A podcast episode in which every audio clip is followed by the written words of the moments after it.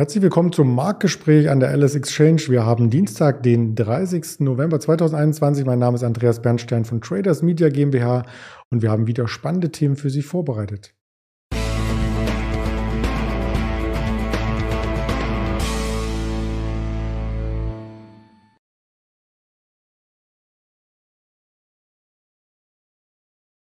Wir blicken in dieser volatilen Zeit natürlich als erstes auf den DAX, aber haben auch Einzelwerte, die wir genauer vorstellen möchten. Insbesondere die Valneva, die Airbus, die Shop-Apotheke und Disney. Das Ganze werde ich gemeinsam mit dem Daniel Saurens hier abhalten, wie es schon Tradition hat an einem Dienstag. Und ich begrüße ihn recht herzlich. Hallo Daniel. Ja, schönen guten Morgen. Hallo. Ja, die Volatilität hat uns ja ein bisschen wach geküsst. Äh, der DAX kennt übergeordnet momentan nur eine Richtung. Die 15.000 scheinen fast schon zu wackeln, oder?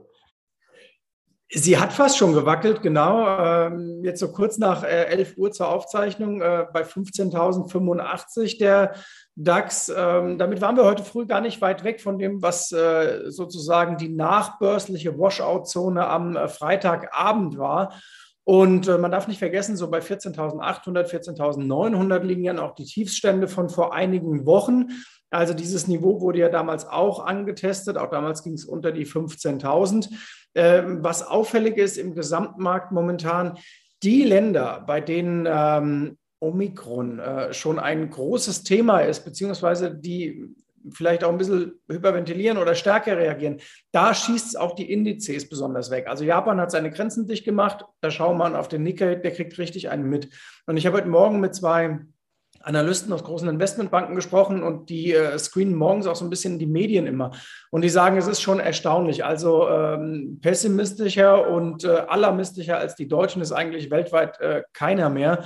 Und genau das reflektiert sich, glaube ich, gerade äh, auch in unseren Indizes. Natürlich liegt äh, wesentliches ähm, Volumen des DAX auch in den Händen von BlackRock und von amerikanischen Investoren. Aber ich glaube, dass auch gerade in Deutschland die ähm, Bereitschaft reinzugreifen in den Markt nicht besonders ausgeprägt ist, weil ich sage mal so, die positiven Nachrichten halten sich ja so in allen Bereichen momentan eher zurück. Wobei gestern an der Wall Street eine stärkere Gegenbewegung war und in Deutschland spürte man eher die German Angst, das sagt man doch so. Genau, das ist ja dem Deutschen so ein bisschen ein, die, die German Angst und äh, die kann er jetzt äh, am Freitag und, und gestern äh, Nachmittag fast schon wieder und auch heute früh besonders ausleben, denn der Gap, also der Performanceunterschied zwischen den Amerikanern und den Deutschen in den letzten äh, fünf bis sechs Handelstagen ist ja schon evident. Also wenn wir gestern Mittag mal geguckt haben, die Nasdaq hat es richtig wieder nach oben gezogen mhm. und beim S&P 500 war ja der Weg zum All-Time-High auch nicht mehr weit und der DAX, äh, der kann das so langsam mit Fernglas betrachten 15.085, äh, da ist es doch bis 16.3 ein Schnaps weiter, sage ich mal, äh, zu gehen. Das stimmt. Ja, und äh, was ich auch sehr, sehr spannend finde in unseren Gesprächen, wir hatten vor wenigen Wochen noch auf das Jahrestief im VDAX New hingewiesen und nun beim Update sieht man, das ist ja fast schon das Jahreshoch. Nicht nur fast, äh, wir waren am Freitag und jetzt heute wieder am Jahreshoch und sogar an einem ähm, ja, 13, 14, 15 Monats hoch. Also da geht's äh, richtig zur Sache. Ähm, der VIX zog in den USA am Freitag auch mit. Gestern schon wieder ein deutlicher äh, Rücksetzer bei der Vola in den äh, USA. Aber dieses, dieses Wohlerbarometer reflektiert eben genau diese German Angst. Ähm, was man aber auch sagen muss, ich glaube, unsere Hinweise waren jetzt nicht allzu schlecht, äh, dieses Niedrigstlevel der Wohler vor wenigen Wochen zu betonen. Denn ähm, da haben wir auch darüber gesprochen, dass Put-Optionsscheine äh, sehr, sehr spannend sein können zu der Zeit. Und genau das ist ja dann passiert. Wohler ist gestiegen und äh, die Kursrichtung ging nach unten. Also da hat derjenige, der den klassischen Optionsschein hatte, stark profitiert und es gehört aber nicht nur der Einstieg, sondern auch der Ausstieg zu einem Trade dazu. Und ich sage mal, wer merklich über 16.000 sich so einen Put reingelegt hat, der kann ja jetzt auch mal sagen, Mensch, ich schließe doch wenigstens mal meine Absicherung teilweise oder vielleicht im Put auch mal gänzlich. Das heißt ja nicht, dass man direkt die Seite voll wechseln muss. Es gibt ja drei Etappen von Absicherung in Cash, in Investieren. Und äh, man kann ja von der linken Seite mal dann Richtung Mitte wechseln und wenn rechts dann quasi investieren ist, dann ähm, kann man sich dafür noch ein bisschen länger Zeit nehmen. Also immer Chance-Risiko beachten. Das stimmt, das hast du schön gesagt. Und wir schauen gerne noch auf einen anderen äh, Chart, den sich ganz viele anschauen, die mit der Börse vielleicht gar nichts zu tun haben, sondern ähm, eher auf die Inzidenzen achten. Da gibt es auch einen Aufwärtstrend. Und genau das ist ja auch der Hintergrund, äh, der die Kursrücksetzer hier mit sich bringt. Das Bundesverfassungsgericht möchte heute ja entscheiden, ob man hier auch einen äh, Lockdown wieder in Erwägung ziehen kann. Das würde für die Wirtschaft auch herbe Einschnitte bedeuten, oder?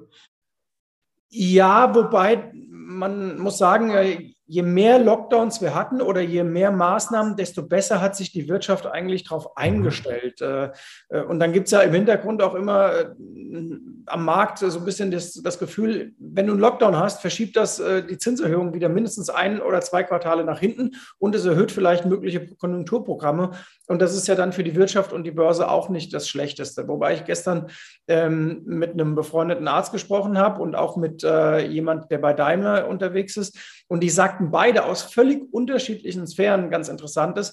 Der Arzt sagte, seine medizinischen äh, Hilfsmittel, die er braucht, von Kitteln über ähm, Tücher, über alles, was es da so gibt, wieder extremer Lieferstau. Ähm, er kriegt kaum was. Ähm, der Kollege vom Daimler sagte das Gleiche. Und äh, da sind wir dann wieder bei dieser Lieferkettenproblematik. Und ich habe ganz bewusst mal diese zwei wirklich ja konträren Bereiche genommen, weil wer kann äh, weiter auseinander liegen als ein Autobauer, ein Arzt. Aber da sieht man, es betrifft verschiedene ähm, ähm, Branchen um die äh, Branchen jetzt wieder in Richtung ähm, Börse zurückzubringen, haben wir eine Aktie mitgebracht, ähm, die unter Druck gerät, weil, wenn nämlich Corona hier auch zu einem globalen äh, Problem wieder wird, auf viele Flugreisen abgesagt werden und da ist die Airbus natürlich direkt betroffen.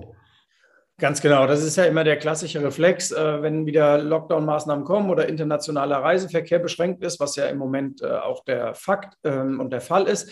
Dann leiden MTU, dann leidet eine Airbus, dann leidet eine Lufthansa und ähm, so ist das geschehen. Äh, das ist natürlich für den Antizykliker jetzt wieder eine ganz gute Chance, sich da auch mal die Aktie oder Derivate anzuschauen und möglicherweise antizyklisch zuzugreifen. Ähm, bei der Lufthansa ist es besonders auffällig. Also da geht es Richtung ähm, dieses Mehrjahrestiefs, das wir ja jüngst erst äh, etabliert hatten.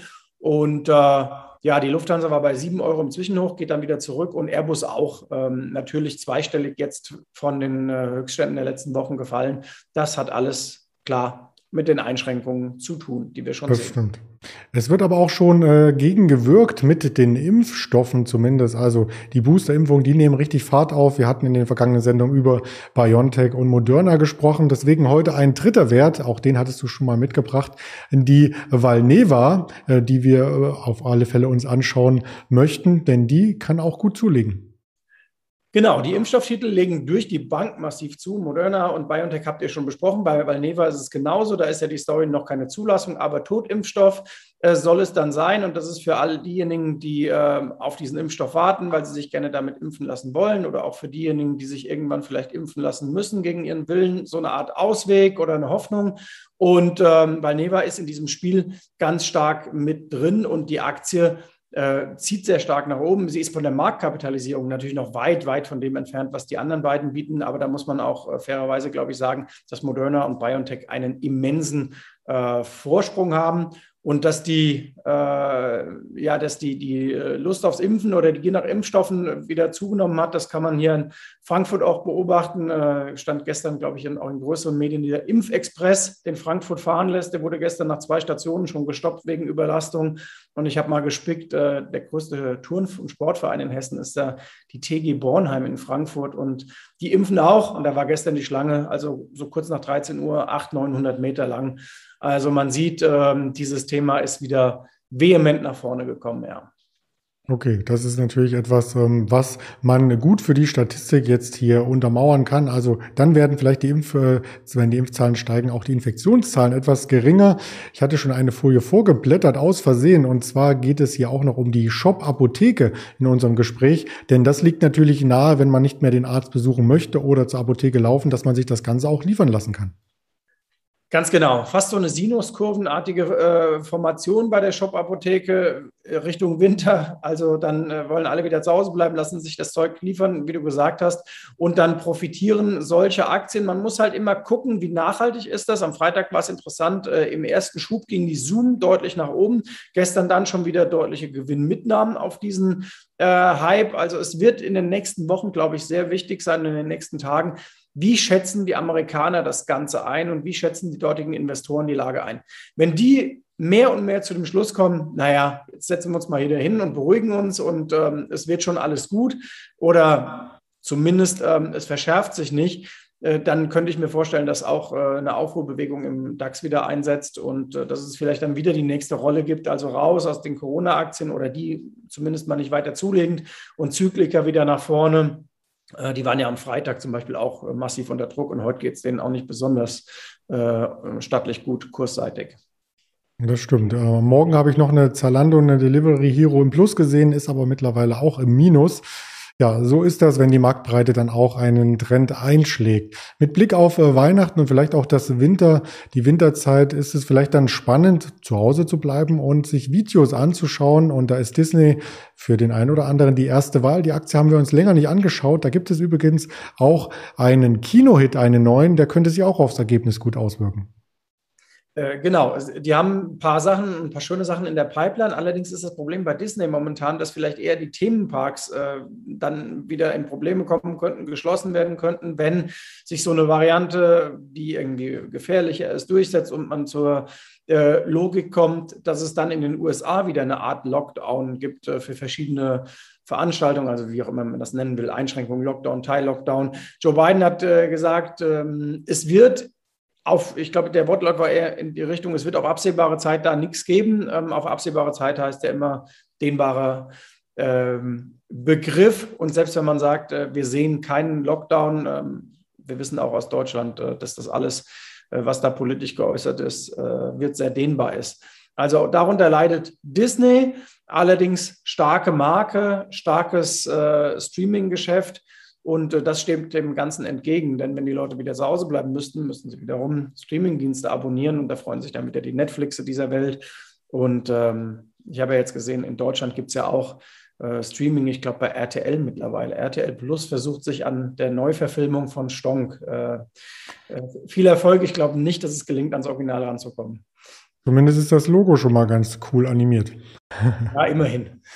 immerhin. Also der Bertelsmann-Konzern gibt auch richtig Gas, ähm, hat auch eine, eine, schöne Repräsentanz hier in Berlin. Aber das ist nochmal ein anderes Thema. Wir wollen schauen, was es heute noch an Themen an der Börse gibt. Die Arbeitslosenquote aus Deutschland hatten wir bereits und die Verbraucherpreise jetzt parallel zum Interview vollzogen. Die schauen wir uns später nochmal genauer an. Am Nachmittag erwartet uns noch der Immobilienpreisindex, 15 Uhr, der Chicago Einkaufsmanager Index 1545 aus Verbrauchervertrauen Konferenzboard 16 Uhr und eine Rede von Jerome Paul, dem US-Notenbankchef, auch 16 Uhr. Und das Ganze gibt es dann auf verschiedensten Kanälen dokumentiert. YouTube, Twitter, Instagram, Facebook und als Hörvariante kann man auch den Daniel und mich nur hören auf dieser Spotify, Apple Podcast, Amazon Music.